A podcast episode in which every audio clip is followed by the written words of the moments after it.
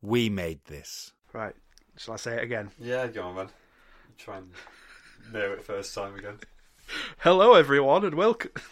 Why was it? Sure.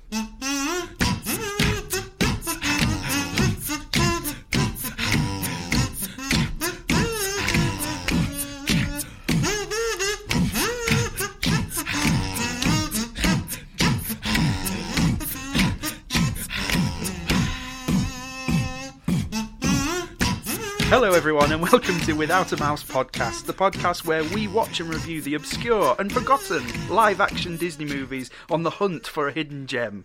It's a very long sentence, is the problem. It is. Maybe put a comma in there. yeah, we need to cut that down at some point. Yeah. Anyway, again, hello, uh, my name is Tim Henton, and I'm joined by my co host, Chris Wilson, Hello. who doesn't really give a shit about Disney, but he's here anyway. Yeah. That's I'm pretty. here for the pizza and the good times. Yes. How was your pizza? Very nice. How- What flavour was it? Meat feast. The correct answer was square. Oh, yes, it was a square pizza. That's a thing that you can get in Grimsby, apparently. Nowhere else. Don't tell everyone where we're filming from, where we're recording from, or they'll like. What? Mobbers. From, uh, from Grimsby, Canada. eh? Is there a Grimsby in Canada? Yeah, in Ontario. It's also got a dock. Ooh. Yeah. Well, there you go. Unlike us in Grimsby, Alabama. There is actually a Disney character called Grimsby as well. Oh, is there? Yeah, in Little Mermaid, I never knew that. I've seen Little Mermaid, but the um the prince's left hand, right hand man is called Grimsby, nice. and that's all about the sea. So I wonder if there is actually a connection. Possibly so. There was also that film called Grimsby, but we don't like to talk about it. No, no, we don't talk about that one. No.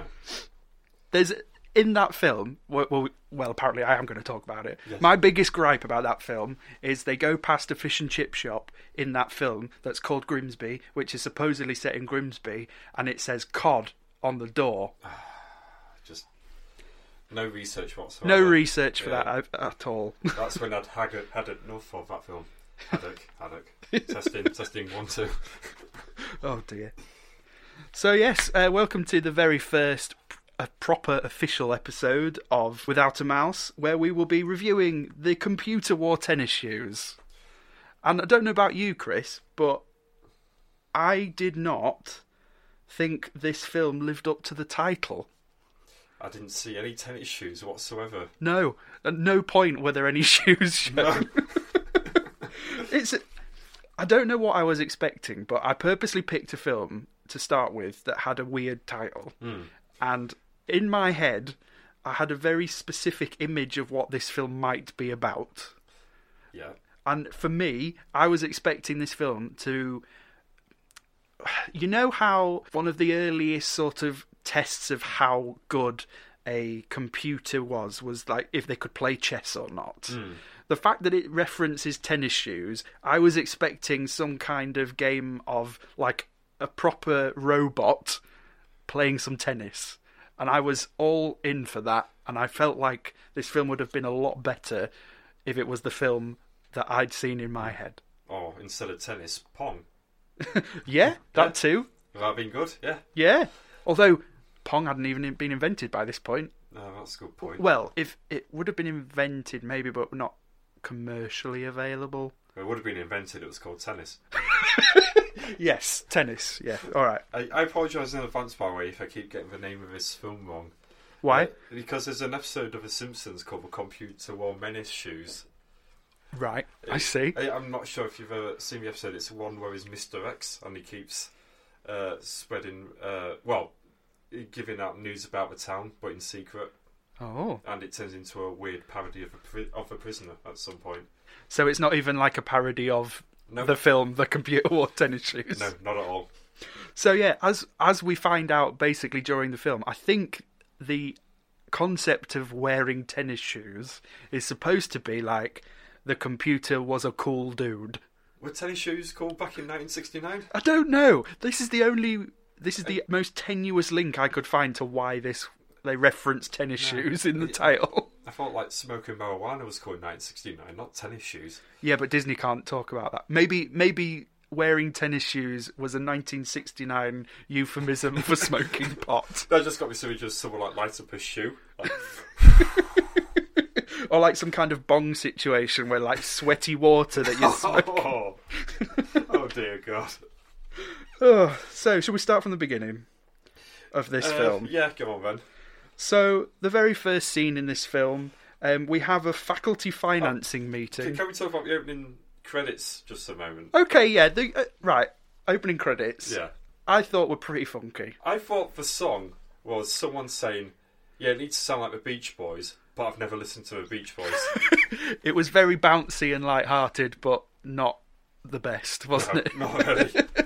It's kind of this is a ongoing theme for an animation company like Disney, which I'm sure we'll see plenty of going forward, which is that the title sequence is completely animated. Yeah. even though nothing else in the film is animated pretty much. Um, and from the few sort of live action Disney films from this period I've seen, it's v- very similar in that it's the I feel like often the title sequence can be the best part of the film. Yeah. It was very very colourful, very vibrant. Imagine all sort of like different dots and dashes, but in a variety of colours. Yeah, it was it was very sort of stylistic, but linked to the theme of the film, which Yeah. worked really well. And then the film started, and it was sort of all very beige from there. Let's start this from an exciting way with a faculty meeting with yes, where they're discussing um, financing options Yes. for the next academic year. uh, chaired by the crusty old dean. Yeah, Uh, Dean. I, No, I just got down Dean. I didn't even get down. yeah. the- Well, this is this is the first issue that I had with the film. There are multiple deans in this film, and having watched it, I don't know what either of them were called. No. And Dean, that, Dean one and Dean two. yeah, because later on we get to a point where there is a dean from another university who become spoiler alert. I mean, we're going to be talking about it later, but yeah, there is another dean. I was I watched this entire film with a notebook in my hand, and I still don't think I've written down anywhere the name of either of these two deans. I completely forgot there was a second Dean in there. I hope I narrowed that down. It's going to get very confusing later on. Yeah, so yeah, first starts off faculty financing meeting. Um, basically, there is a science teacher called Professor Quigley who is looking to buy the first computer for this university, which, again, I have not written down the name of the university. Um, Medfield. Medfield, yeah. that's right. And um, it, w- I don't know if you were aware of this, if you've done much research or if you literally just watched the film. I did do research afterwards. But basically, there are multiple films set in this university, Yes. Medfield. I'm going to write this because I've my notes are very small and I've forgotten already. I mean, and I. s- Spoiler, alert, I guess. Well, not really. Uh, there are two other films of this series which I never knew about. And f- I get the impression there were many other films as, as well around it that also had Medfield College in it Yeah. So, for some um, reason. do you remember the Robin Williams film Flubber? Oh, yeah, yeah. So that was ac- I didn't know at the time until again doing research for this film, but there are two flubber films that were based in Medfield from the 70s which uh, then the Robin Williams flubber is actually a remake of. Oh, I completely forgot about those 70s films. I think I've heard that before, but. Yeah, but so basically we've got all of this to look forward to going forward. Oh, good. But um I think considering that I basically picked this film as our first film because I liked the title, it's very fortunate that it's the first in a trilogy. Yeah, it would have been a bit stuck if like the second one, like, and we just can't follow anything because it's all referenced in reverse of setting it all up. but although it is a first part in a trilogy, in the first few scenes we are introduced to people at such a pace that I genuinely thought that I had missed the first part of this story arc. Yeah, because uh, we have this faculty meeting with multiple characters, multiple staff members, where they're discussing buying this first computer. Yeah. And then during this scene, we also have students from the university listening in. oh bloody hell, yeah. Uh, Um, like, like, literally all the characters. that Every you think single of. character in this film is in the very first scene, all talking without being introduced to us. Yeah, And it was at this point that I genuinely had to look it up and think, is this is this the first part to this series? because everyone is our main character, Dexter Riley, played by Kurt Russell. There isn't very much to say about him at this point. He's Not really. he's completely sort of bland with his acting. Yeah. It's very much the case of you know when a studio has this bankable, attractive young star, but it's whether or not they've ever actually sat them down to see if they could act. The uh, Zac Efron of the day. Very much the Zac Efron of the day. Yeah. And, you know, Kurt Russell and Zac Efron obviously made vast improvements in their output later in life. Yeah, they did. but at this point, um, both very. It seems to be the Disney thing of just hiring people that will eventually be good actors. Hmm. They Because, hope. but then again, was Kurt Russell given anything to go on on this film? We'll s- Let's find out. let's find out. The other thing about this uh, scene, we're all, we're all like crowded around this radio because they're booked for a meeting, so th- they're listening in on it from downstairs about faculty matters. And I'm not being funny, but back when we were, we were at college, would you have given a shit about this sort of thing? That's very true. Like, putting aside whether or not we would have done this at college, this is a film clearly aimed at young kids Yeah, who really do not give a shit about the financial worries of a university campus.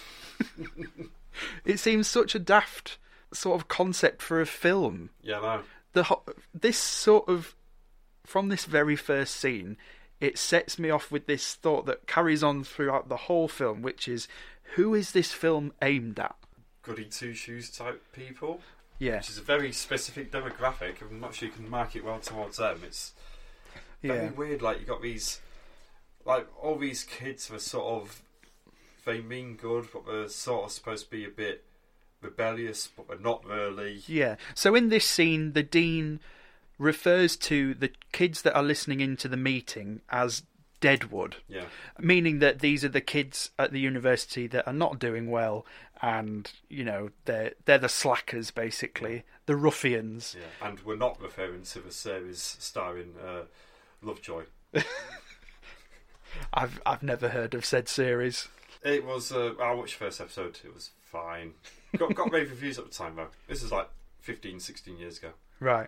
But yeah, th- it's set out that these these kids are bad kids, but at the same time, they're so invested in their university that they're listening in to a funding meeting with a walkie-talkie in 1969. Yeah. Like this feels like the only way we know that these kids are bad is because some guy has just told us these kids are bad. They don't act bad. They don't look bad. They they're all dressed very like even for 1969, they're dressed very clean cut. I think the issue is, and I think maybe this is what Dean's issue is that they're average students at a crap college. I suppose yeah. Yeah. So they're not terrible, but they could be better. Yeah. Which it, it's just very sort of an odd situation, isn't it? Yeah, it's. I don't think it's set up very well. Um, So yeah, there's Professor Quigley, seems a nice enough chap, who really is trying to get this school their first computer, and um, the dean basically mentions that their budget is not able to stretch because again, 1969, it's a big purchase. yeah, it's uh, ten grand for a computer, by the way, which in 1969 is a fuckload of money. Yeah. Um, and then following from this scene, we then go back to the the kids. Yeah, where the main character Dexter Riley, played by Kurt Russell, says that he knows that um, his old boss, doc- uh, Doctor Mister Arno, yeah, donates twenty thousand dollars to the university on a yearly basis. So his plan, which sets the whole film in motion, is that he will go to talk to Mr. Arno and try and get him to maybe move his money about so that it could be spent on the computer. mm. and so all every single student goes to see him, like like 20 of them. All at the same time. Yeah, because that's how meetings like that work.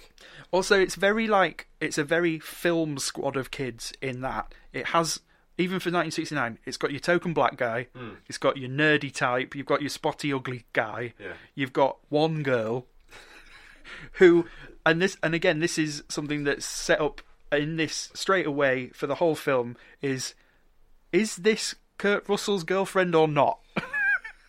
It's supposed to be what's her name, Annie. Annie, yeah. Yeah. So Annie is clearly maybe in an early draft of the movie was Yeah. definitely Kurt Russell's girlfriend, but is so unimportant to the plot that they've kind of forgotten about it.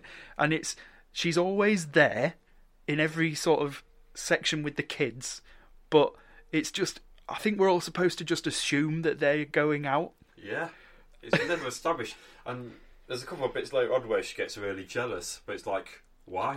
You've Yeah, not we've established we've anything. we've not established the fact that they're actually a couple at any point.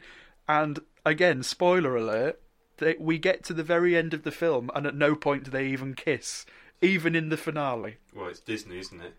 Well, Disney True Love's kiss. Every Disney film has a kiss in it. This one, well, it does have a kiss, which we're coming to later. Yeah, But I'll leave. I won't spoil that for now. fair enough. But um, yeah, so they go to the whole gang goes to see Mr. Arno in his offices. Like a prototype S Club Seven. Oh, I would love for this group of idiots to like have released a single. I'll have to look that up because Sounds like something they'd do. Yeah. th- it's what modern Disney would do. Oh, Definitely release a single for this. But yeah, so they I mean, they sort of convince him. He like sort of bushes them, bushes them off for now, but it's probably like, yeah, The- this is like the uh, bit where he goes to a door and suddenly you get the dun dun dun dun sound. yeah, so he goes to after the kids leave, he presses a button and a por- he has a portrait of Whistler's mother on the wall and um, which opens up to reveal his secret lair with some very dramatic music. Um, which a thing that I really don't like about a film is when ominous music comes before a character actually does something bad yeah. which is which is what happened in this film. Like apparently, like having a net, a secret door is like You just sat there thinking, is it an evil door? What Yeah. has that door done? because I feel like it spoilt it. it did. I- Yeah. I, I feel like I mean, obviously we we find out later on this is definitely the bad guy of the film. Yeah. I immediately guessed after he opened the door that he had a crime syndicate going on in his basement, and I was dead on. Well, Well- All because that one noise ruined it. Well, do you know what it could have been as well? It, that? the actor playing Mr. Arno, Cesar Romero, aka 1960s Joker. Yeah. which I hadn't noticed during the film until I looked it up afterwards because I was like, I'm sure I know that guy, and uh, yeah, I think that's what put it in my head as soon as I saw him as well. I I definitely thought he was a bad guy. Do you think that was like the intention of Disney? Because obviously, 1969 is not so far away from the Batman series ending. Are we thinking, That's well, that's it. Yeah, everyone knows who he is? it, it must have been because people back then would have definitely recognised him as one of the stars of this film, essentially. Yeah, So we go into Mr. Arno's lair and find out that basically he's running a illegal gambling ring. yeah. and he has in his lair a massive supercomputer which is doing all of the calculations essentially from what from how i read it That's right. Yeah, it's um, taking all like the different probabilities and how like horse is done, and basically telling it who the winner is, which seems to be working out for him he's doing Yeah. pretty well that'd be funny. That's not illegal. no this is something else that i was thinking at the time was basically he's he's not fixing races he's not fixing gambling at the casino he's just betting on the probability it's basically counting cards Yeah, But so I was the same. At this point, I was like, okay, I'm still not seeing him do anything illegal. but there is that man who counts up all that money, and I think another guy who carries a bag of money. Yes, Therefore- carries a sack of money and throws it out onto a table. Yeah, So therefore illegal. this is this is something that this film seems to do a lot, which is just it makes wild assumptions about its own characters, Yeah, which is like this guy's evil, these two are a couple, but it never actually sort of works it out as to why. It just is. It's just a fact of this film. and uh, at the end of a scene, he says to his uh, minion, who whoever, donate the computer. It's worth ten grand, and uh, instead of giving them the twenty grand for this year, which which seems like a ridiculous plan because this computer is obviously the key to his op- base of his operations, Yeah. and he's saying he's going to donate it. I'm not exactly sure how he was going to benefit from that because it's not like again the computer's doing anything illegal. So why is he giving it to them and him losing his main source of income? But as it turns out later in the film, it's he gets his information other ways, and we'll get to that. But But- at this point, it's not part of his plan. Yeah, I say what happens later on is just fortunate rather than calculated. Yeah. And at this point, I just want to mention how quickly this film is absolutely beasting its way through its own plot. Yes. In that we're probably only about 15 minutes of the way into the film at this point, and the basic premise is oh, we really need to get a computer for our school. Oh, we've got a computer. And again, setting up for the rest of the film, this plot beasts along at a ridiculous Yeah. pace. So they have a demonstration how a computer works, which looking back on it, Oh. is, is quite adorable. it's just mwah, it's beautiful it really is like what a script writer in the late 60s would assume is how a computer works We can get it to ring a telephone.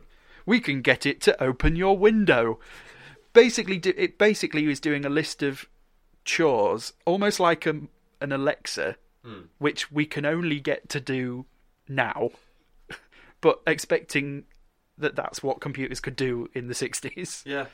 No, what it thought it could do was basically what Wallace and Gromit do later on. Yeah, and obviously, being a being a comedy film, everything goes haywire. Yeah. So we've got a, gr- a a good slapstick shot of like windows slamming open and closed. It reminded me very much of um, Bed Knobs and Broomsticks when the uh, the animated um, items of clothing and stuff start going a bit haywire. That, Yeah. Hmm. So that was pretty funny. I did like that little section. About the same time as Bed Knobs and Broomsticks, wasn't it?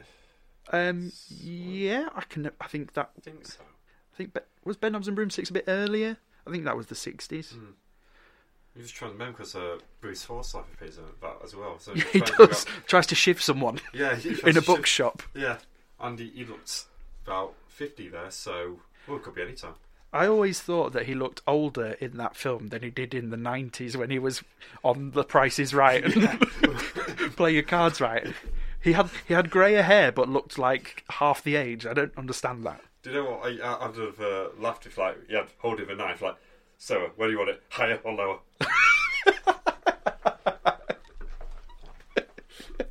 Didn't she do well? or stood over a corpse. so there's a test tomorrow, a big test where if they all don't pass, they may get they may get kicked out of school for reasons sort of explained, but not really.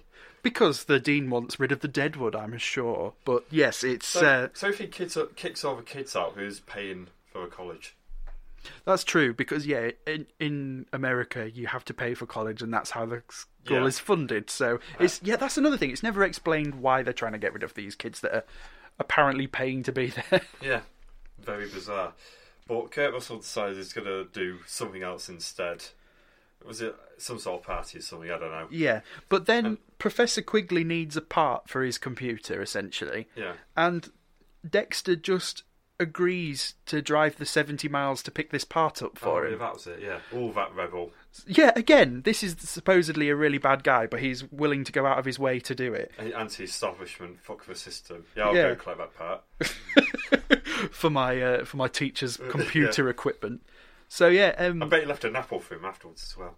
yeah, loser, Fuck fucking loser in in his nerd. fucking tennis shoes, which at this point we've not seen. No, we don't know what colour they are or what how new they are. It could be scruffy for all we know. So yeah, there's um, Could be the computer war used tennis shoes. We just don't know. Maybe that's the sequel. He- So he he decides to revise on the drive home. which is priceless. Fucking hell.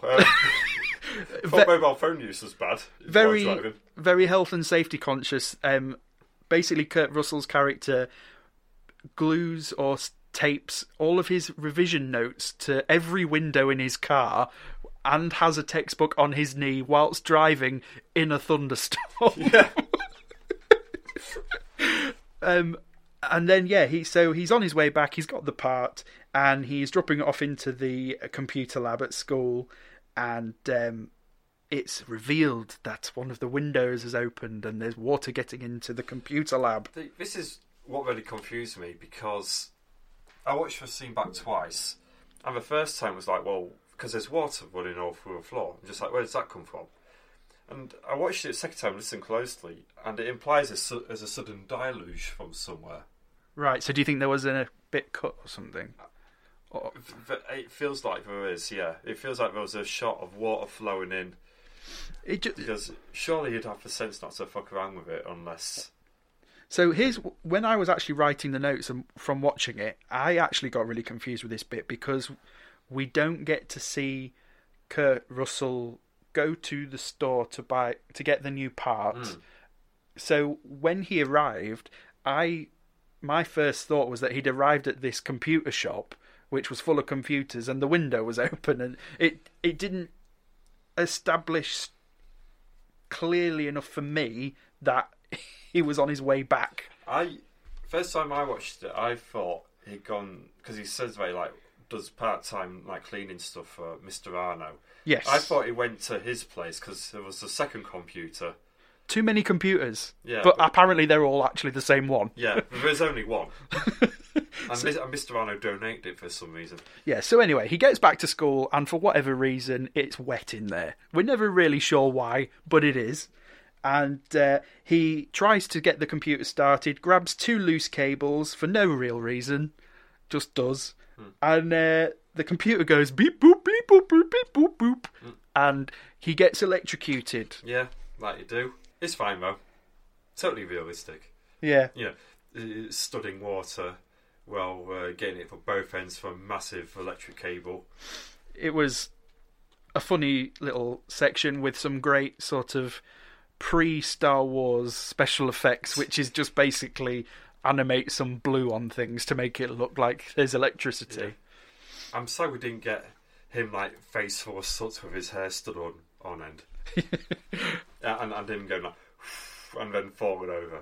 He needed more of that. You're quite right that this film that we're told we're, we're assuming is a comedy. I mean, its tagline at the time was "programmed for laughs," and Not programmed very well then. because uh, at every point I could I kept thinking of ways that a scene could have been made funnier, but even up to this point, I don't think we've actually had a joke. We've had the comical slapstick with the computer malfunctioning and windows banging and stuff. Yeah.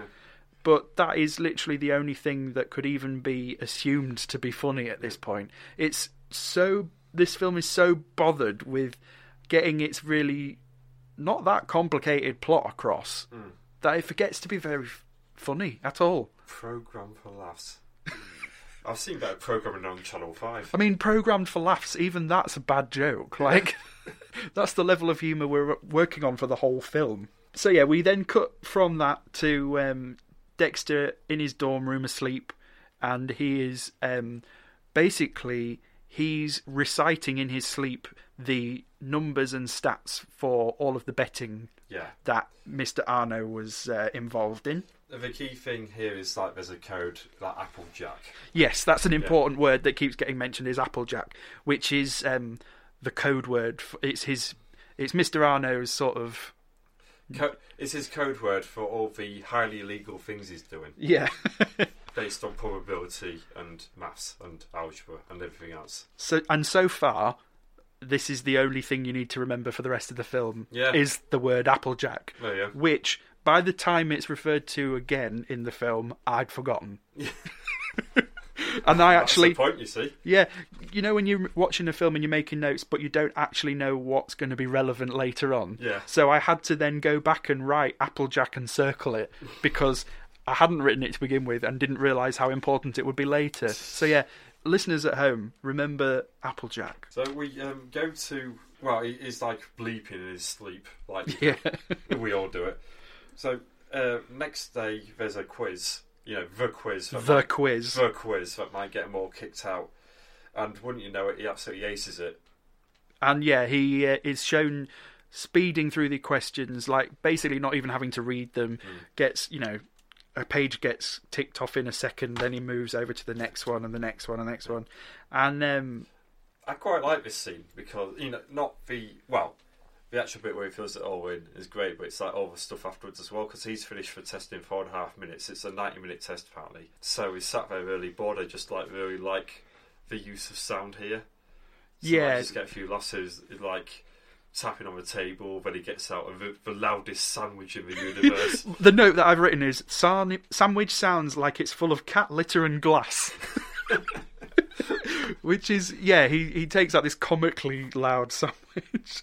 Um, but then there's again this there's this bit that's very overcomplicated where the professor is explaining like, oh, this test is a speed test and it's all about uh, you're graded on how many answers you can get in the time limit and all of this and it's like it doesn't need that. It could just be that he's fast at a normal test. Wait, so what happens if you answer every question wrongly? Would you do better than somebody who answers a third of them correctly? That's what I mean. It's a com- it's a concept that's not needed. It's overcomplicated for this plot, which Yeah. is like any test that you see someone finish in four minutes is impressive enough. Yeah. It doesn't need to also be a speed test, which is obviously a foreign concept because he has to explain that it is a speed test. Yeah. like it just didn't need that. We then cut from that to Dexter at the doctor's, and the doctor's is looking in at him with some very com- comical sort of fictional equipment, is how I will describe it. I'm not even sure. They don't like a scath- stethoscope, but It's basic. not. It's the kind of stuff like um, that Monty Python would use as a prop, Yeah, like in its like comically oversized sort of yeah, and uh, binocular thing. he does an eye exam with this weird telescope, and we get to see inside his brain, and we see all these blinking lights, and again we hear all this bleep bloop bloop. Com- I'm a computer sounding stuff. See, I, I sort of like this because my expectation at this point was uh, Dexter wouldn't know that it's a computer, so he just continues that way. N- nobody knows. They suspect of cheats him, and then he f- falls down this path of being too smart for his own good. Yeah, So I sort of like that it went either way, and it's just like right way. Yeah, he's a computer. Yeah, Let's take that's- advantage of it. that's again like this whole film is speeding through all of the main plot. Like we're le- less than forty minutes in at this point, Yeah. way less than forty minutes in, and we've we already have established everybody knows this kid is a Yeah, computer. and everyone's really casual about it as well. Yeah. Like at this point, wouldn't like the FBI or whoever Yeah. swoop in, kidnap him, and use him for secret government testing? And as well, at this point, when we're looking inside his brain, as well as seeing all these cogs turning and, and tape going, we're also seeing images of casino games, can can girls, horse races. So it's already, ev- everyone knows that he's got these images of like illegal, well, things that are illegal for people of his age. Yeah. And also, it ends with this bizarre sequence where it's this woman in a bikini who gets into a car that's also a bath. This is as close to porn as Disney's ever gotten to. It really is. It doesn't. I don't know where this comes from. That's how you, they wanted to have a few flashy breasts in there, but then realised, oh, hang on a minute, we're Disney. They've obviously had this stock bit of footage for about five years Yeah. that they've just been like, how the hell are we going to shoehorn this into a film? And it's like, well, this is the last chance we've got. Like, Yeah. It was this like footage was saving in the archives until Walt Disney had died. yeah, it's from Walt's private collection. no, just say because it's like this famous example where someone once spliced in a single frame of nudity into one of the films, yeah. and, and he spotted it and fired him right in the spot. So I think this is like them getting out all their frustration. It's akin to that bit in um, Willy Wonka and the Chocolate Factory where the chicken's head gets chopped off in Yeah. that sequence of flashing images, Yeah. and it's it's quite a long sequence as well. It lasts a good few seconds, and it's it's so bizarre. It's it's a shot of this kind of chitty chitty bang bang style car, but instead of seats, it's a working bathtub, and this woman in her bikini gets into it. yeah, I just it's not relevant. It's not relevant, Chris. it's something for the adults in the cinema audience of young teens. I wonder guess. if that was supposed to be like the a- thoughts of an average teenage boy. Is that what that is? I don't know Is this what? because it's so closely associated with like all the gambling stuff. Yeah, because we've seen the shot of the can can dancers and the sort of the. It's almost like that Las Vegas glamour. it's too close to that for it to register as something completely different. Yeah, Like, yeah, it's just very odd. it is. Oh, but so honestly, this sequence that lasts less than a minute is probably my favourite part of the film. Yeah, I- like I said, I, I really liked it because it goes in a different direction. It's very upfront about it, so you think, okay, where can we go from here now? Instead of just doing the really obvious thing. yeah, where do you go from here at this point? That's a question that we'll find out. yeah. Maybe sometimes going with the obvious directions for the best. So So we then from here we cut to Dexter being shown on TV being essentially answering questions from a panel of geniuses. 1969 was a very different time because if these days, if someone said, "Yeah, here's this guy, he's basically a computer, he's an absolute genius, he can answer all these maths questions," again, would anyone really give a shit? Yeah. And it's one thing again that's set up for the rest of the film is that nobody seems concerned for this kid's health or well-being at all. No, So it's everybody understands that this kid has a computer brain yeah, and nobody is bothered to help him or they just see him as a bit of a freak that can be yeah. That's because he can answer two plus two if uh, two is y and x is a bell end. You know, yeah that, that is exactly the whole of this film yeah, he can do that. So fuck it. But it's there's a weird thing where it goes on tour and they try and liken it to the Beatles in America. yes it's very reminiscent of the beatles which obviously was still the same decade so Yeah, of course. very close to that I, I hope it was a, a knowing parody of that instead of just it's hard to tell with this film it, It really is but yeah um oh it shall mention a bit here where um, Annie remember Annie yes so this the is girl of the film here we go. This is Annie's biggest plot of the whole film. Yeah. Is she's watching um, Dexter on tour. He ge he steps off a plane. Is immediately flanked with bikini-clad supermodels who he gets off with straight away, instantly. and by get off I mean a kiss on the cheek I don't No, no, it, we it- get- it was a stock wasn't it no, it was a full-on snog. He goes for the tongue Yeah. and like does the whole bending over and. well I, okay I can see why she'd get a bit mad but you know but again, at this point, we've not established that she's even going out with him. yeah So we don't. That was the thing. I didn't know if she was upset because she likes him and has not had a chance to tell him yet, yeah or if she was upset because he's an adulterer. it, it'd be, be basically be like me getting mad at one of my friends who's a girl because uh, they kiss a, a boy and I've not like said anything and I'm not even that very interested in- to begin with anyway. So, like, no, Yeah, it's just theoretically you could be mine. Stop it. they were really struggling with uh, what to do with Annie at this point. I think so. They struggle with a few of the side characters Yeah, there are during this. there are so many as well. Yeah. One, hopefully, we'll talk about later on is Skylar. They really struggle with him. Because, like, at the beginning of the film, it's to establish for later on, like, he doesn't make the probation list, or the only reason why he does is because someone says his name. So, we think he's, like, maybe a cut above everyone else because his name wasn't initially mentioned. Skylar's the spotty one, isn't he? The spotty ginger one, yes. Yes. Yeah. Yeah, so we'll establish that now because he plays a part later on. Yeah. The only thing to really know about Skylar is he's spotty and ginger Yeah. And an idiot. and an idiot. Yes. Or is he? Oh, No, I mean. no. Oh, well, Well, we'll find He out, changed, won't we? changed some scene to scene. anyway, So yeah, then we have Dean, the Dean, and Professor Quigley, Dean won. Dean One, watching Dexter on a ticker tape parade through a city. Is that ticket tape parade for him, or is it just incidental to a moon landing? I don't know. Nothing is established in this film. Again, 1969. Can you really imagine tens of thousands of people in New York lining up for this bloke who's a computer? Well, you know, they didn't have Twitter. Pong hadn't been invented. We had to. s they all they had was normal tennis, Chris, and the computers were wearing all the shoes, so they Yeah. couldn't play. And we can't even see the shoes. So, so the head of Universal Encyclopedia shows up um, at the school to tell them that they are sponsoring the college knowledge show, and the prize pot for this is hundred thousand dollars. And my first thought in this scene was, "Have you not heard of a telephone?" Because if he's visiting every single school in the country to let them know about this, then they, he could probably just tell them on the phone. Mm. Oh, and also, um, Dexter hasn't signed up for the spring semester yet.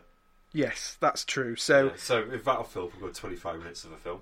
yes, so potentially he could be poached by another school. Yes. Then from there, we go to another news where it shows Dext news segment, which shows Dexter speaking to the United Nations, speaking to every member in their own language, um, which is watched by the dean of State College. Good name.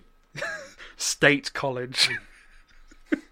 That's like your Tesco value name Yeah. of a of a school, Might as isn't well it? just like called the University of Learning. But yeah, so we finally got to our dean too, uh, who desperately wants Dexter enrolled for college um, to get the college knowledge win, basically. Yeah. Um, and then straight from this, we go to yet another Dexter on TV segment to witness the cutting of a giant diamond. And this scene is being watched by Quigley and Dean One. Th- That's when it's explained that Dexter's not registered. And um, we get this sort of, again, semi comedy, I'll call it, which is that there is a, the diamond cutting individual, this expert, gets it wrong basically because Dex Dexter tells him what angle he should be going at, and this guy is too arrogant, sticks to his own angle, and this supposedly giant precious diamond smashes into rubble. Yeah. Uh, at this point, I, oh, and he visits NASA as well. yeah, he, yeah, Yeah. yeah Who Dex. That was my next one. He then goes to the Kennedy Space Center, but the the fact that these are- sections are so quick in there, it, it the way it's edited doesn't feel quite right. And I think they were supposed to be, I th- think they were filmed as if they were going to be dispersed between, like throughout the film. Yeah, okay. Yeah. And then I a- mean, like progressing further upwards. So Yeah. He, he like starts at one thing, then he gets ends up at NASA, then he ends up having a tic tac parade. Yeah, Right. and it feels like at the last minute they decided to just put them all into one section because they don't really progress. The, what what happens to the people watching is more important than what he's doing, and Yeah. it just again this film seems to have a really odd pacing to it, which is mainly because what should be a film that's got quite an easy setup, which is kid becomes genius, the plot becomes very convoluted very quickly Yeah. there's too many different plots going on. And There's too many different people that are after Dexter. Yeah. Because we've already got M- Mr. Arno, who's going to come back into it in a minute. We've got this evil Dean, who's not an evil Dean. He just, again, w- he's sort of made out to be a bad guy, but he just, as a rational leader of a university, wants the best Yeah. students. So you got Dickhead Dean. I mean, you got Desperate Dean. which is which? A whole load of double D's. yeah, uh, we're back with uh, Mr. Arno, who basically uh, picks up Dexter to go bet on a bunch of horses. Yeah. So th- at this point, Mr. Arno has obviously worked out that Dexter's brain has his computer in it, Yeah. which is like Why did he give the computer away? That's Yeah. what I'm trying to establish. he wouldn't have to do this if he hadn't. You would still have that computer. Yeah, Dexter makes all these bets successfully, Yeah. including like a very outside chance market doodle, I think we're called, and something like that. Some some horse that yeah he shouldn't have bet on because it was a low odds, but he still wins. Yeah. And and again, this was the point where in my head I was most thinking, this is not illegal. No, This is all fine. it's not legal, and why couldn't the computer done this in the first place? Yeah. Um, I did make a note as well um, of so for the next bit. Sorry. So then Dexter arrives back in his hometown after this scene, um, in a blue and white pinstripe suit, yellow shirt and cravat, which was beautiful. The only standout sort of costuming decision of the whole film, I thought, because again we haven't really talked about what this film looks like, but it's very beige. Yes. It everything's very brown, very collegiate. If everyone was dressed in a cardboard box, we wouldn't notice. No, you, yeah, you wouldn't spot the hobo in the whole crowd. No, no, definitely not. That's why it actually even came up as a note was the fact that suddenly Dexter was looking pretty spiffy, Yeah. and um, it just really like juxtaposed as well at this point Kurt Russell's acting decisions or lack of Mm. because he's been through a lot. He's become famous.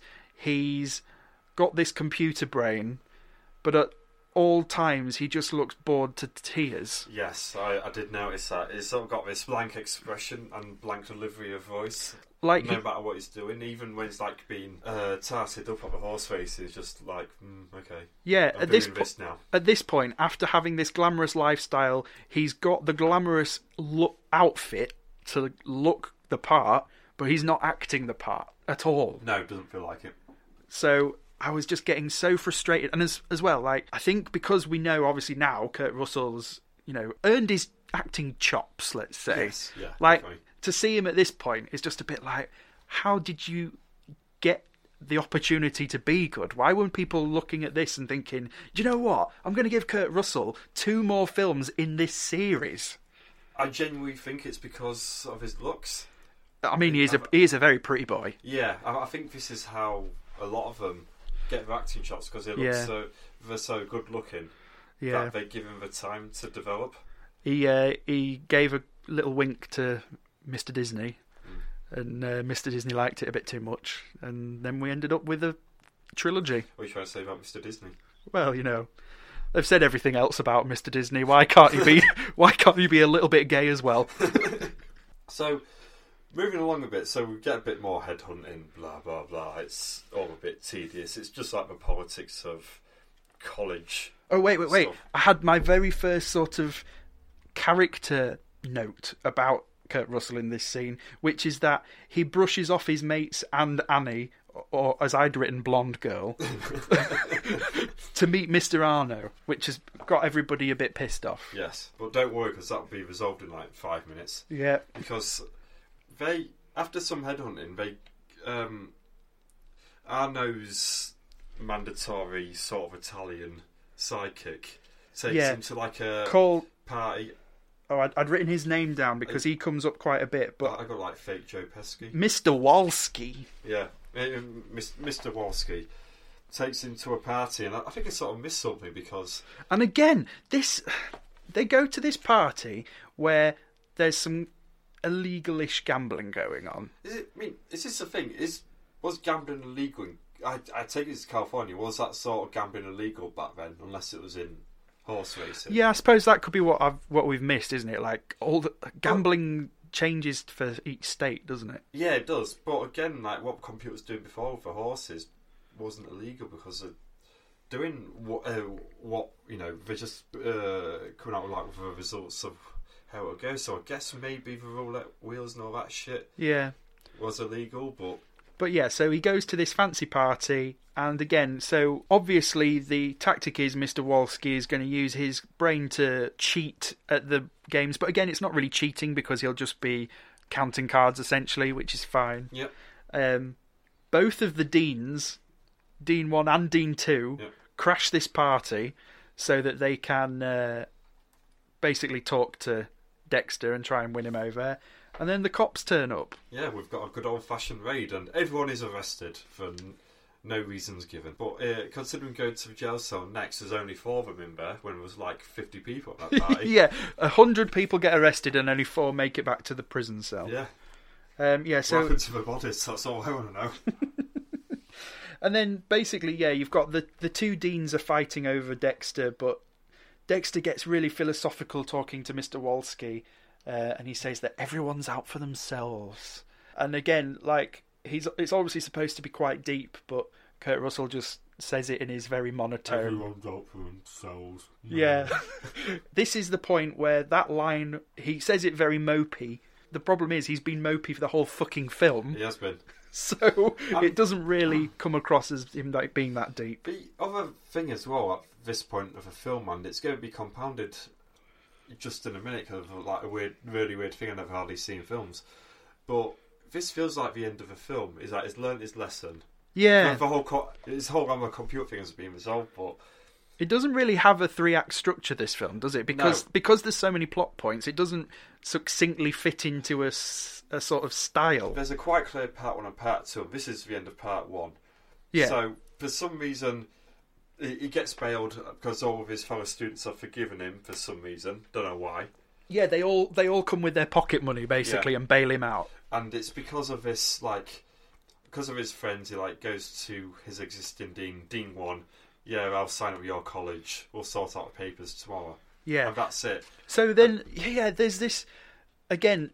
Every problem that occurs is solved so quickly after Yeah. because although we've said that a lot of plot has happened, it's happened so quickly because every scene is so slimmed down Yeah. and just the basics of what needs to happen happens nothing extra apart from when we had the test when we had that extra time which was literally the only time that they had some sort of time to slow down and have some comedic moments they just don't bother putting anything funny in this film I know, just whizzing through.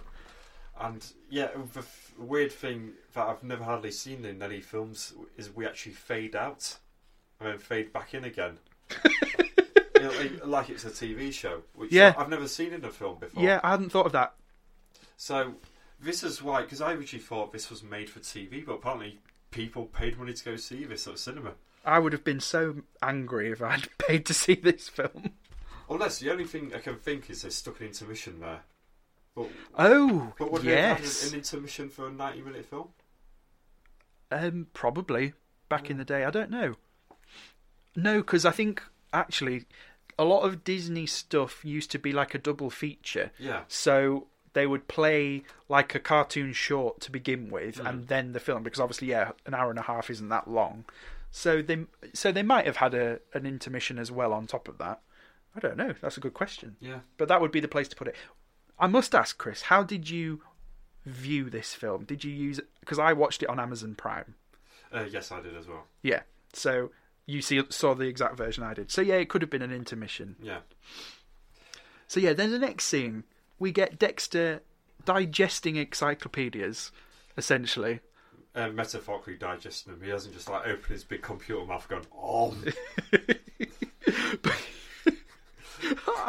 This is the thing. Every comical thing that I think about this film is better than what was in the film. like I would have loved to have seen that, but yeah, he, he just skim reads through all the books and gets all the knowledge. Well, all of his friends stand over him. Yeah, and Um, then Quigley announces that they need three more people for the quiz panel. Um, his suggestions: um, Skylar, Henry, And Miles. and Miles. Yeah. And I'd written next to that, no idea who these could be because we've not met them yet. well, I know who Skylar is in retrospect, but the other two, not Yeah. a clue. Literally, so yeah, one of them was the token black kid Yeah. who doesn't like at this point has not spoken. I don't. Oh, there was one He's line. had one line of dialogue during that student thing uh, gathering at the beginning. Yeah. But I, does he even have another line in this film? But the thing is, like, we say that, but half of the cast haven't had anything to say because there's so many kids Yeah. at this point. So it's not even like tokenism. It's just they just don't know what to do with these ri- this ridiculous amount of children that are falling out of every scene. Do you think like Walt Disney went to an orphanage? yeah, I love all of them. yeah, they had quite a lot of strikes at Disneyland in the '60s. do you think these were all the scabs that just couldn't go to work, so he just rolled them into the uh, into the film studio? Shipped them in Oh, by the truckload. whilst we're on that point as well, the school, the the set of the school was actually the Disney Studios in California. Okay, So so it looked like it. In all fairness, yeah, because it you can tell it's not really filmed in a school because every scene is not in a school, no, pretty much. this- yeah, like the uh, the classrooms, like the weird basement. Oh, I would say weird basement. It looks like it's in a studio. Yeah, That's a everything weird is basement, just- isn't it? Everything is just a plain room, isn't it? There's Yeah. nothing that really stands out that visually looks like a, s- a school. Mm-hmm. But um, I did spot something brilliant in this scene, which was Quigley, when he says these three kids that he wants for the quiz panel, he takes a list out of his pocket to read, but he takes the list out of his pocket too early, puts it back in his pocket Oh, does he? and then and then like makes a oh sound as he takes it out the second time as if he didn't know he'd forgotten that this, the list was there even though he'd already taken it out and put it back so if you if you ever watch this film again that's something to look out for I Oh, will do. Yeah. oh god So uh, Medfield School are in, well, it's, it's university challenge to explain this Yeah, it's, knowledge college nonsense. it is exactly University the Challenge. exact same format. I think even the points format is the same. Yeah. And in the first round, uh, Dexter tries to be rather democratic by giving i- his friends like some of the answers, but they have no idea. Like he tries to give uh, Skylar uh, one of the answers, and he's like, "Fuck are you talking about?" So And then this is the point where the tokenism of the black kid suddenly does get interesting because in these sequences he's not talking. Like he's on a quiz panel and at no point does he ever say a word. no, Even when Dexter is giving out answers to the rest of the group, he ignores the kid on the end. yes, And again, this was a point when I and I've written the note, who the fuck is the intended audience for this film? Because if you're a child, this is just going to go way over your head. yeah, It's too dull. There's no jokes. Because again, they're they're ripping through the plot so quickly that it's all ex- it's 100% exposition this film. I just don't like it. I say maybe they're going for the sort of young youth market, but That's it, but it feels yeah, cuz you're right.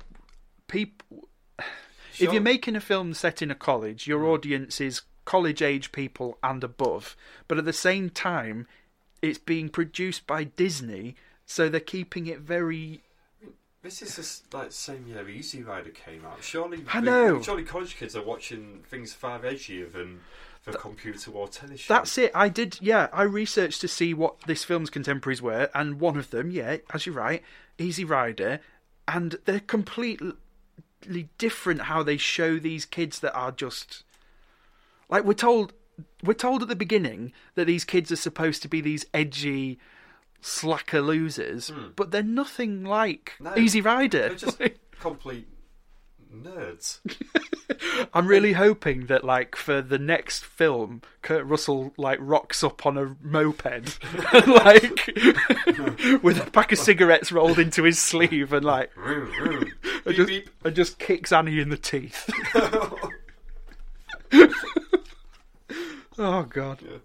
So moving on, they get all the way to semi-finals pretty quickly. That's to be said. Yep. And then, in what can now dis- be described as convenient, one of the answers in the semi-finals is Applejack. Uh oh. Oh no. We told you that would be coming back. Yeah.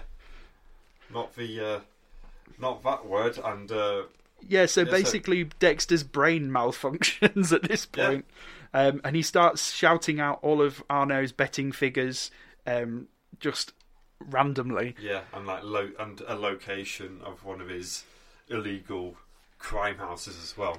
essentially live on television. Yeah.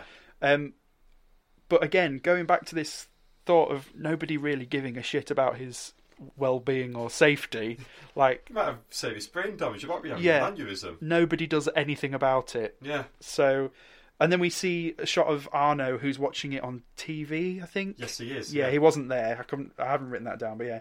So he he tells his crew that they're going to have to shut down Project Applejack, and says that they're going to have to put Dexter on ice. So Mr. Wolski jumps in his car to go and Yeah. sort that out. And he mildly threatens him and gets in his car and they drive off. But Dexter probably could have just drove away in time. It wasn't really there was no Yeah. threat to this whatsoever. Yeah, that's the thing. Like he doesn't hold him at gunpoint. He doesn't really say we're going to kill you or anything like that. He just jumps in his car and basically says, "Can you drive us to this place?" and he's like, Okay, Yeah. So then we're back at the college. The police are looking for Dexter because he's disappeared. Um, and then the note that I've made, but I can't actually remember seeing because it's about a week ago since I've seen it. But I put that blonde girl finally makes reference to the fact that Dexter's brain is clearly fucked up. I can't remember what she says. No, I can't. It's a very quick reference because then they're quickly on to, oh, we found this tape uh, from in the computer with the same like sort of coding Yes. that um, that Dexter was saying, and we're gonna give this tape to Skylar, who is a fucking idiot, and we're gonna have him go to the police instead of twenty of us like who went to the other guy. So yeah, again, it's literally, oh dear, the problem we've got is we can't find Dexter. Instantly, we have the solution to the problem. Yeah. And this is the film altogether. They could have cut out half of the elements of peril Yeah. Oh. and just concentrated more on them than just having constant changes all the time. Well, how about this then? Can you remember what Mr. Anno's first name is? No, can you? AJ. AJ Arno. Yeah. Oh. AJ. Applejack. oh shit! But they do literally jump to that conclusion as well. I'd forgotten that. Yeah, but they, they literally go, Applejack, AJ. Oh yes, He's now the I only man in the remember. world called AJ. And again, I'd, I put a little note here: Sweet Jefferson Airplane poster. Fair enough. That was uh, the, which essentially is the only sort of counterculture reference we've had in this whole film Yeah. uh, to suggest that these kids are a bit edgy is that in this one shot there's a Jefferson Airplane poster in their dorm room. End of list. Yeah, that's it. Not even like a tin of Campbell soup to be seen. so uh, we go to uh, where Dexter's been held hostage. Well, no, before so we've sort of mentioned that um, Skylar goes to the police station and tells the police where Dexter is being held, etc. And from the police's reaction, Oh yes, yeah. I realised I couldn't tell if the police believed him or not. I had this weird problem with a epis- uh, with a film. oh, Which one was it now? For Cinematry, which might not even be released by the time we get this out because I'm like we're like seven episodes ahead. oh, which one was it? It was um, oh no, sorry, House of Wax, the 1953. Yeah. Spoiler for a future episode, uh, where they go to police fair and they basically go, "Oh yeah, you're a fucking idiot, get out." And then as soon as they leave, they're like, "You know what?" They may be onto something here, and it's the exact same thing here. Yeah, we just They, they don't want to let on that this dumbass kid from a really shitty college has helped really uh, open the case for them. yeah. So I don't at that point I wasn't sure if we were going to find see the police turn up later on and help, or if they were just going to be like, nah, these stupid kids and never show up. So Um, the impression I got in all fairness was they were going to look into it more, but they just didn't want to admit that this kid had cracked the case, a wide, uh, wide open case wide open. But yet, again, for a family friendly film, I feel like that should have been clearer. Yeah, Like, you know, for the, all of the si- clear signposting in the rest of the film, I needed uh, I needed one of the policemen to go, like, either, well, we better get over there, or, you know. Yeah, I think they just needed to not involve the police, but then just get them involved quickly at the end. Yeah. You know, like the old like Scooby Doo, explain everything at the end, wheel them off. I would have got away with it too if it weren't for you pesky kids. Yeah, they could have just showed up at the end. We didn't even need to see them being No, told. no, they were involved too early. I reckon.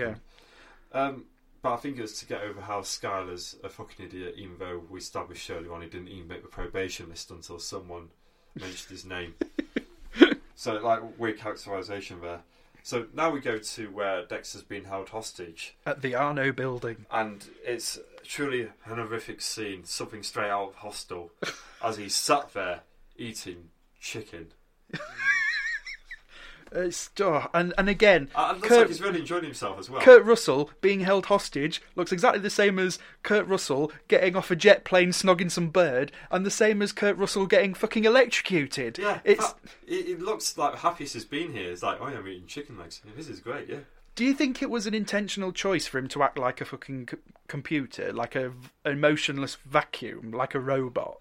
Because if it was, I, I, w- I think that w- they've they've definitely done well, but it, it doesn't. That that the subtlety of that flies in the face of everything else in the film, though. That's it. Yeah. yeah. it should have been either more comically like computerified Yeah, Or that- he's just a shit actor at this point. his voice all the way through should have had that computer tinge to it instead of Yeah. when it's just malfunctioning. Yeah, Or 'cause- he should have started speaking more like a computer. But yeah, so yeah, the kids are scoping out the uh, scoping out the joint, as I'd put, Yeah, despite literally just informing the police where and when he was. So why they then decided to go and do it themselves, I don't know. Yeah. But they follow this Mm. random crony to a large house, um, and they see Dexter being held against his will helping another crony phone in bets from the horse racing. Again, not illegal. Yeah. At this point, the only thing that they've done illegally is hold, hold him against his will, but have they even done that? Because they didn't really threaten him. Not really. And he's sat there eating chicken, so he doesn't look that bothered. The first thing they do that's somewhat legal is planning his murder. Yeah, so Dexter. So, uh, one, one to a hundred right away. yeah. So Dexter, like, for no apparent reason, goes to listen into this conversation happening in the corridor. Yeah. And it's Walski saying that how they're going to murder him. And and I said, what's this note here that I've I've, put? I've got a question where you're trying to do now. If he's the world's smartest man, wouldn't you have figured out how to escape quick, pretty quickly?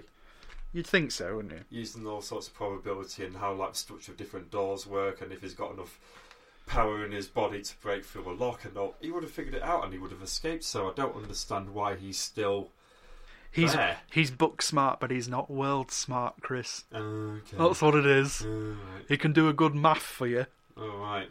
But yeah, the note that I'd put was just a decent film would show visually that Dexter was held against his will rather than him just chilling, reading the newspaper, eating a chicken drumstick. Yeah. So we've already said that. They But, should you have know, at least established that it was like day old chicken, yeah. just gone cold. and or a at bit least have, a, manky. you know, at least one hand tied behind his back or something. we didn't.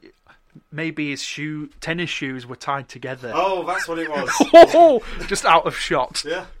But yeah, so we go back to the college. Uh, the kids are discussing how to save Dexter. Oh, and then yeah, the the, the black guy finally has some lines.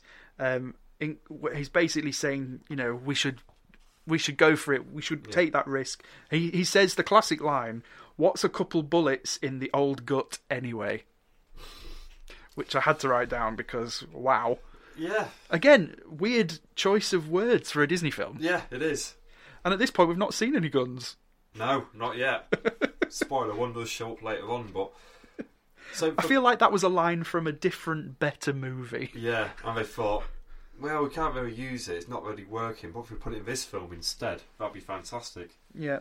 And then Pete, who we've not talked about at all at this point, Who's Pete? he was the blonde haired pretty boy. Was there one? Yeah. He was the guy. Pete is the guy. He's the lead character once Kurt Russell is not in it, basically. Once, So, so like with the, the computer will tell his shoes for yeah. when, when all the stars have left. Yeah, he'll be the one that's still in it. Yeah, So yeah, Pete, the blonde-haired boy, tells the quiz panel that they still have to go and participate in the quiz, um, rather than helping Dexter. And I just thought, why? The stakes aren't that high, and about to say if we eh, okay, let's say back at Franklin College.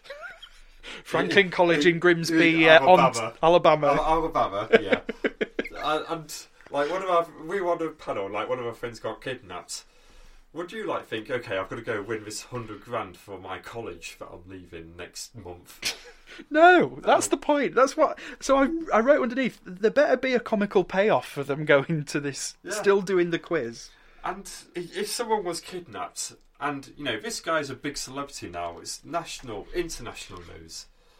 Wouldn't the quiz be postponed for now? Yeah, the quiz want to get the ratings of this guy, so they would probably wait until they could see him. Yeah, And at this point as well, um, Annie and Pete have a little bit of a conversation at this point, and it was at this point that I realised that actually Annie and Pete have a better relationship than Annie and Kurt Russell. So what you're saying, like behind his back, do you think, oh, you know, and all that lot? Well, yeah, I th- I honestly thought that by the end of this film, Annie would end up with Pete Yeah. because Pete is the one that consoles her when he's when Kurt Russell is snogging all the birds on his plane as, as well. So they throughout the film.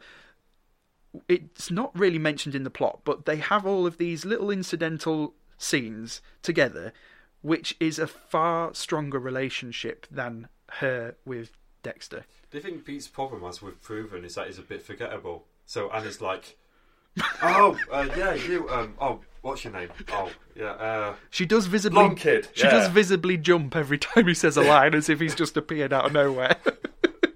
he's like camouflage into the beige behind him. yeah. So yeah, Pete. Pete's not the greatest character, but he's.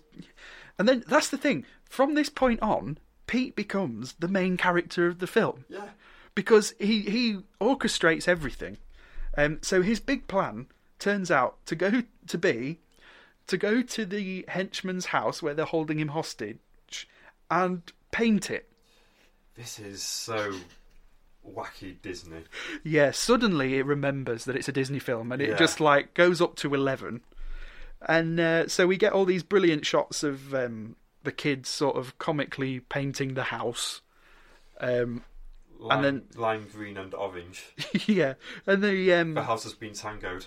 the henchmen obviously call their number that they've given them on their on their invoices to check that it is definitely a real legit place and whoever is still at the dormitories answers properly like Yeah, yeah this is uh, the thing I will bring up. So you've got Skylar, who we've established is a fucking idiot, who, you know, bungles his lines. He, do- he doesn't know what he's saying half the time.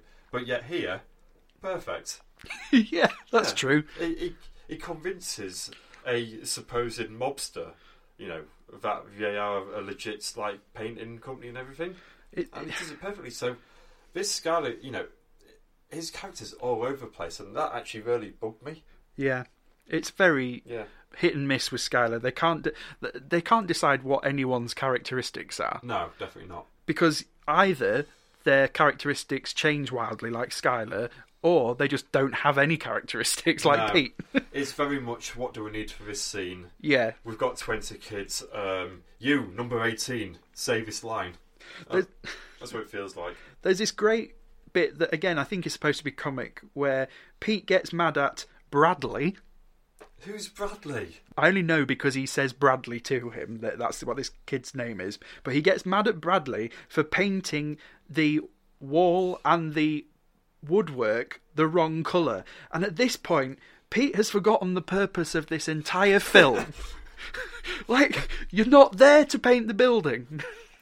Maybe Pete's plan all along was to kickstart his career as a painter decorator. yeah, so Pete, I think Pete's a bit intense. I think Yes. maybe that's why Annie's not with him. Yeah, He gets he gets too carried away. he's a perfectionist. So then we go, we cut back to the quiz, and uh, Dean two says to Dean one that the early bird catches the worm, and Dean one's best comeback ever is "Don't worm me, you worm." Burn. So, ladies and gentlemen, there is your joke. Yeah. There is your what was it? Uh, pro- programmed for laughs. Yeah. That was that was the laugh program setting. That was definitely written by a computer. Don't worm me, you worm. I put 4,000 uh, Disney film scripts into a computer algorithm. and this is what it came up with. and it was literally just those two lines. so from there, we go back to the house again. Um, and we see the kids sneakily pouring some paint into the cronies' car petrol tank. Um, I did notice a goof that happens, which is, and again, I seem to be goof spotting a lot today. The bad guys turn up, so they quickly move out the way and they flick the petrol cap back up as they run away. But in the shot, the petrol cap then falls straight back down again. nice. But the Foley artist puts a sound effect in of it falling down again. So I'm I'm happy with the Foley artist. Very good. Very good. But, but again, that and the uh, very loud sandwich are the only standout sort of audio things that are happening in this film.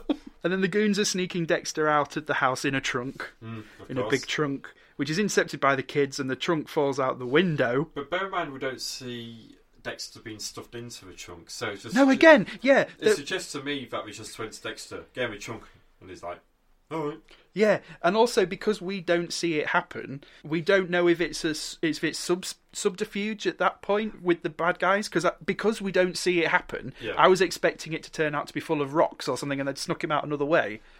I don't even think it was that. I was just expecting it to be for some sort of comedy item. I don't know, just like a bunch of bricks for no reason. Yeah, but uh, yeah, the, You- you- just like nothing planned, just like pure confusion and uh, miscommunication. yeah. But anyway, the um, the kids intercept it. The trunk falls out of a window, and it's then that we find out that Dexter is definitely in there because we then get an interior shot of the inside with him feeling hurt. Yeah, well, he hits his head And- on- on the landing.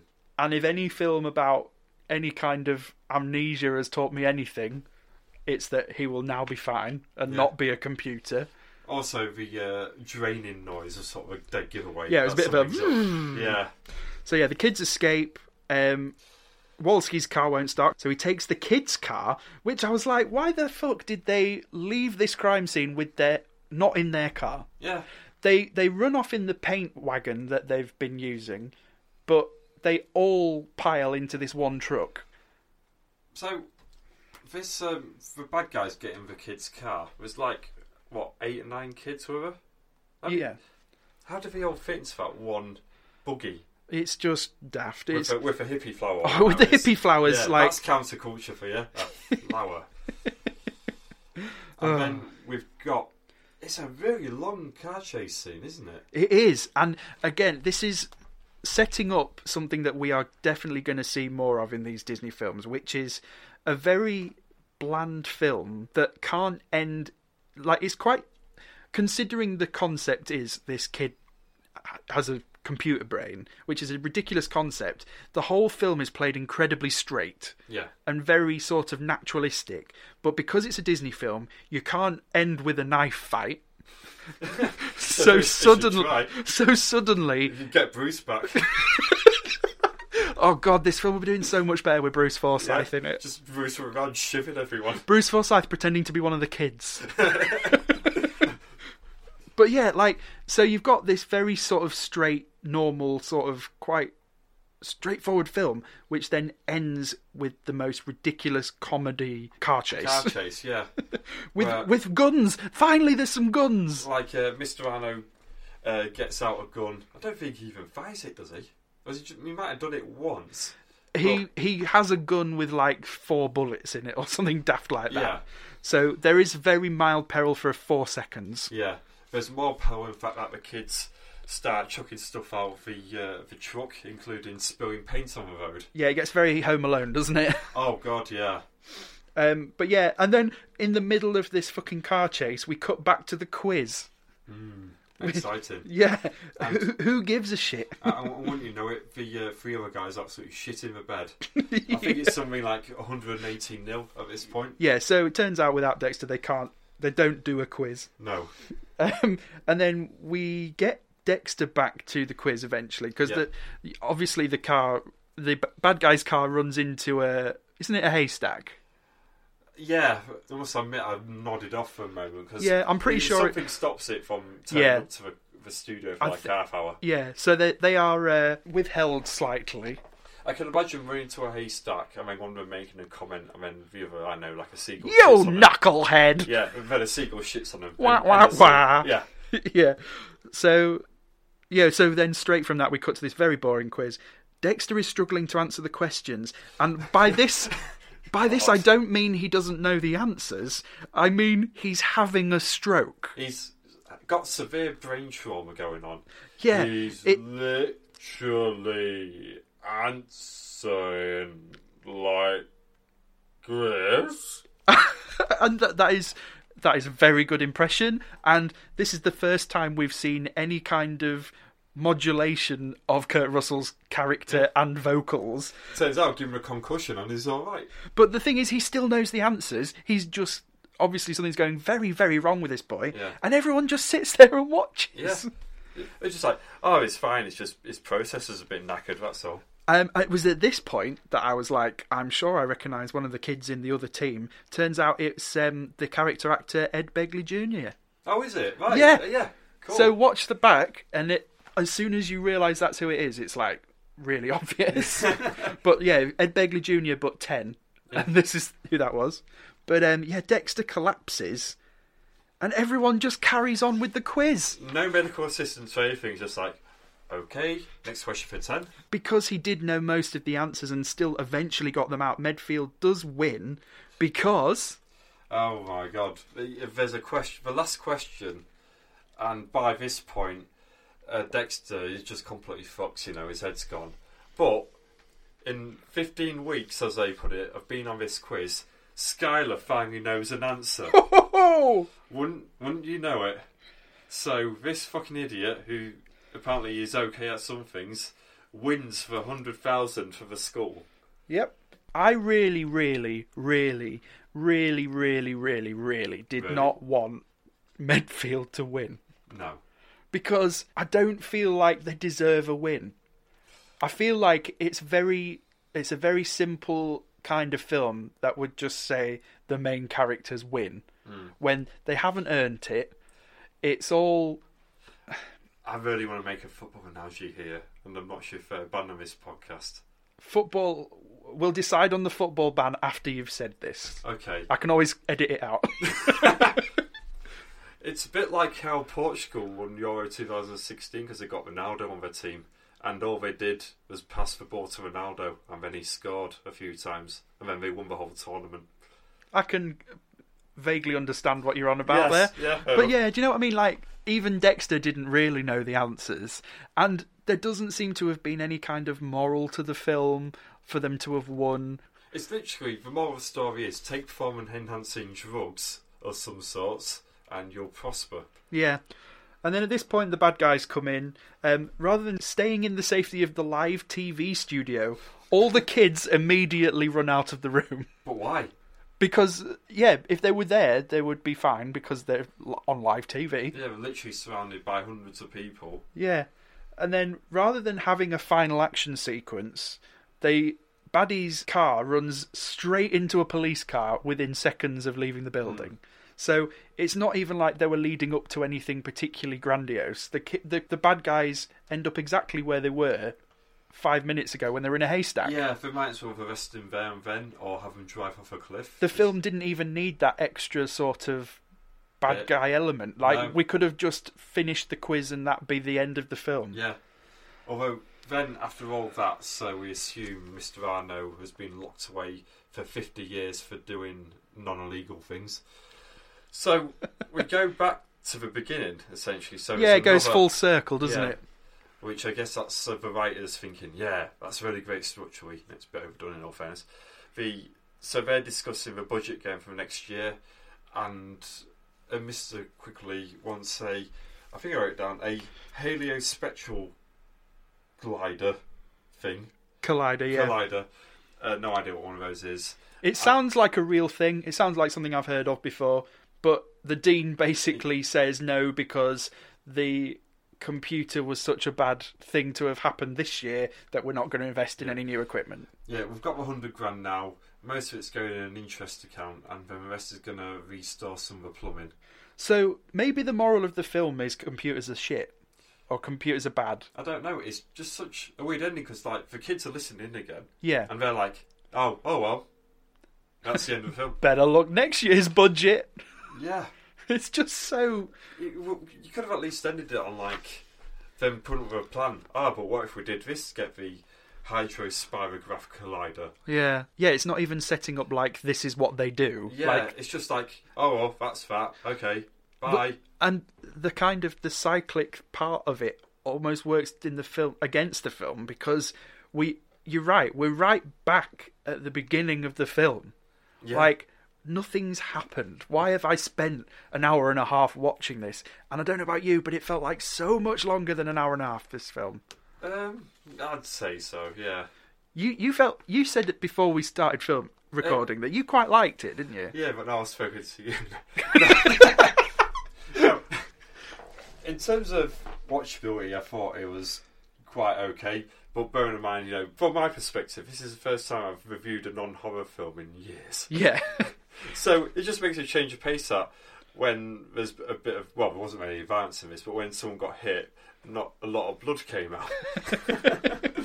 so it, for, for me, it was a bit of a nice change of pace. But in terms of the actual film itself, it's very much if it was a Disney Channel at the time, this would go on Disney Channel. It'll be pretty bland and inoffensive, quite pointless.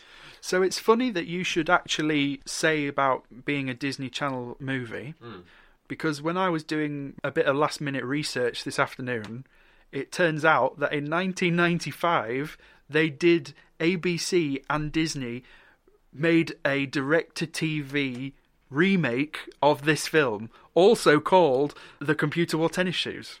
Were tennis shoes called in the nineties? Right, So so would it be the computer war flannel? yeah, like you'd think they would have updated the, the name. Yeah. Oh, So, having nothing better to do this afternoon, I watched this film as well. And oh my god, it is so much better than the film that we watched. Okay, right.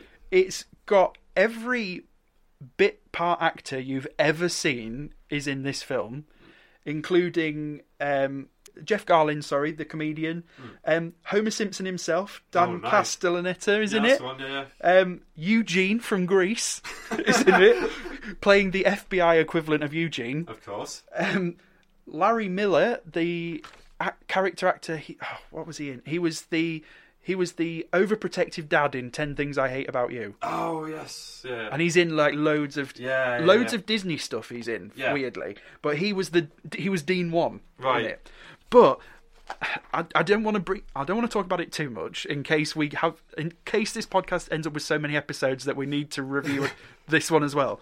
But the title comes up: the computer wore tennis shoes over a shot of the main character's Converse high tops, which are famously basketball shoes. surely, surely we also know that. So even in this film, we didn't see any fucking tennis shoes. So Oh, but no, I didn't even make any notes apart from. Oh, yeah, there was this really cool bit if you are actually a Disney dork, which you're not. So I need you to judge this dork level, right? okay. And I'll start this by saying that I didn't do any research on this. This is something that I just knew as it happened. Okay. But in this film, when Dexter Riley gets famous, he is given a new house to move into. Yeah.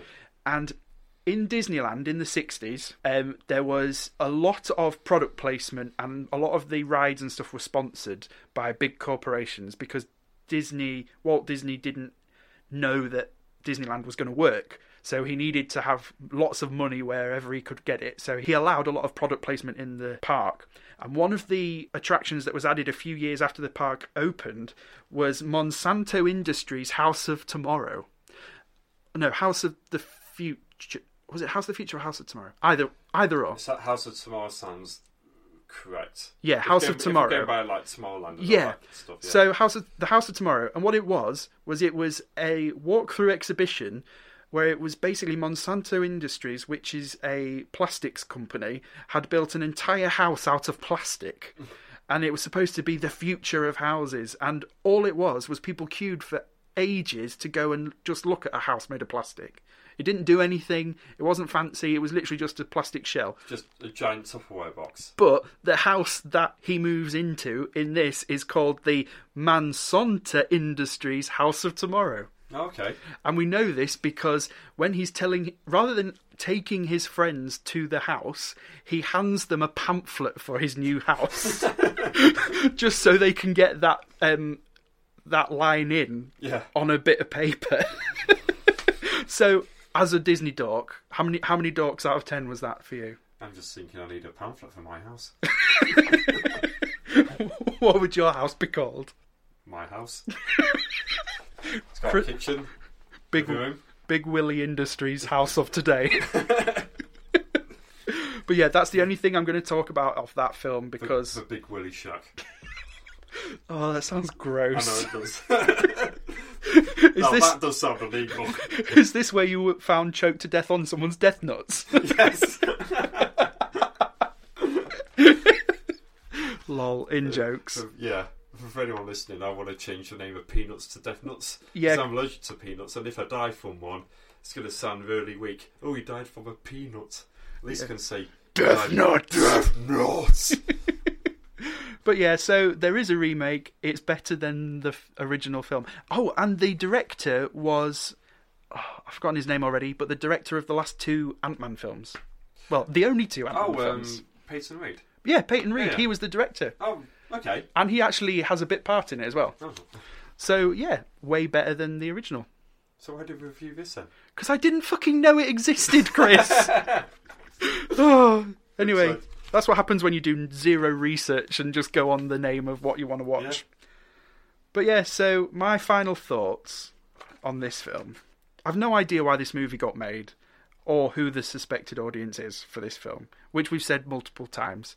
It doesn't know if it's for the teen demographic. It feels like it wants to aim for the same demographic as maybe like a high school musical, but there's nothing in it to entertain kids of that age. It doesn't look great. It's very beige.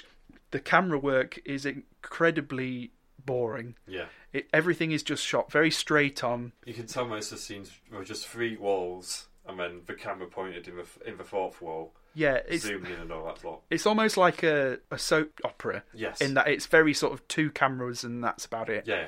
Um, sound wise, there's these as I've, we've mentioned, there's these great little bits of foley work, but almost the entire film has no music either, No, I don't know. apart from like the hijinks at the end Yeah. and a couple of like when we're told there's an evil character. Where there's an evil door. yeah, Look when there's an evil painting that opens in the middle, then out, that door handle has no soul. But then, yeah, for the rest of the film, and I can understand why because I would, I personally would not know how to score this film Hmm. because nothing's happening. It's just lots of people in rooms talking to each other about things that are not very dramatic. Hmm. Yeah. So I don't know. I'd, I'd use a tuba. That'd Like our theme tune, maybe it's just going to be a kazoo. That would have worked. be fantastic.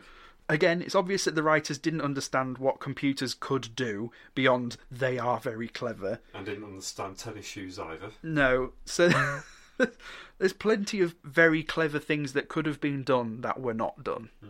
The s- central conceit of this kid has got a computer brain was not utilized in any way apart from he is clever. Yeah. Um I'm good at guessing. yeah, a hun- an hour and 30 minutes felt really long. None of the characters you could get invested in because you didn't know any of them, even by the end of the film. It felt like part two or even part three of a trilogy, when in fact it's part one. Maybe by the end of the third film, there'll have been a character arc for at least one character that we can get on board with. Yeah. And again, we've said nothing is technically not illegal what Dexter was doing. So that that was my review of this film. and uh, have you got any final thoughts as well? I mean, I think I've already given them. In all fairness, it was mildly inoffensive, had no reason to exist. All the motivations were unclear. well, let's say all the characters were inconsistent or not acting the way they should be. It should be said, but I've seen worse films. oh yeah, Yeah. I've definitely seen worse. Um, so gems out of ten. How many gems did we uncover in this film? For me personally, I think one gem out of ten. Oh, that's bloody low bar to begin with. Bloody hell. I Can- really- Can you imagine what else we've got in the service to watch? Do you think it's too low? It's up to you, but I know. you started at one, it's all Honestly, up here. honestly, my one gem was literally for that scene with the woman in the car bath. All right, you're right. I can't start at one because there's going to be worse than this. Yeah. 1.5. But I don't. I don't want to set like a standard at five. Maybe like four. Okay. Oh, right, I'm giving it four gems out of ten. But I'm being very generous. If it helps, I was going to start standard at 5. 5 gems out of 10 for me. All right. So, so we've got nine out of twenty. Yeah. That's that's doable. That's fine. The film's average, so I think it's the right score for it at this stage. Yeah, it's- I mean, it's- If it turns out every other film we do is amazing, we can go back and say, yeah, 1 out of 10, this is a load of shite. But Yeah, so it might get to post mortem this review. personally, I don't know where we're going, so who knows what sort of depths we're going to plumb. we haven't even decided. That's something we'll have to do in a minute. Decide what the next film will be. Yeah. Have you not picked Yeah. No, I was going to let you pick the next one. Oh, bloody hell, I don't even know what I can pick from. Let's get it up on the phone. Let's have a look. what am I doing? Here we go. Any film with a yellow L yep. next to it you can pick from. I Okay. would probably stick with anything before the 80s to begin with, Sure. just so that we sort of keeping a. Oh, bloody hell, there's a lot of L's here. I know. Shitting hell. I, I better check these. Or is that shitting L? Oh, But see what I mean? Lit- We're looking at the list of all the films that Disney have ever made, and when you go scrolling down the decades, literally in in ten years they would have made two animated films, if that. Well, Tim, uh, for my film pick, I think we're going to choose something I've actually seen, Okay. which is Escape to Witch Mountain. Oh, okay. Yeah. So it's a bit more well known, Yeah. but I've never seen it. I remember it being decent, but I was like seven at the time, so who I'm- knows? Isn't there like a, a recent one with The Rock in it as That's well? right, yeah. I Ah. think that was Escape from Witch Mountain. I I know that there's three Witch Mountain films altogether, and they Yeah. all have such similar names that you don't They know do. which is which. Yeah, the one with Rockin was actually quite decent, or surprisingly decent, I should say. So, yeah, well, He seems to be good at picking decent films, Oh, he's with, now. especially with Disney. he, Oh, I don't know. He made Tooth Fairy with him. Oh, oh was that? shit! Is oh, a Tooth Fairy like eligible? I don't know. Let's Oh, have a look. fuck it. I Was think- that actually Disney? I think it is. You know. Um, the Pacifier is a Disney film, isn't? oh my god! Isn't Vin that with Diesel. Vin Diesel? oh no! oh yes. Oh my God. Bedtime Stories with Adam Sandler, also a Disney film. Oh no! You know what? I have we can't done? find the Tooth Fairy. Oh, you're kidding? It doesn't matter. Oh boo! So, Chris, where can people find you on the internet if they really wanted to find you? you probably really don't. The way I'm going at the minute. if you like the bill, the, the uh, old UK crime procedural soap drama thing. Mixed with rescuing themes, then follow me on Twitter at Kid Swole. That's S W O L. And you can find me at at TimblesRH on Twitter. Our official Twitter for uh, this podcast is at without a mouse. So you can find us all there. Let us know if you've enjoyed this show and leave us a review on your platform of choice. That's podcasting platform, not just like getting in, getting on stage and going. I really like this. Do not write our reviews on any subway station walls or Actually, please do. Well, actually, That'd yeah, be very do it. good. Yeah. whatever. So I hope you've enjoyed our first episode and we'll see you soon.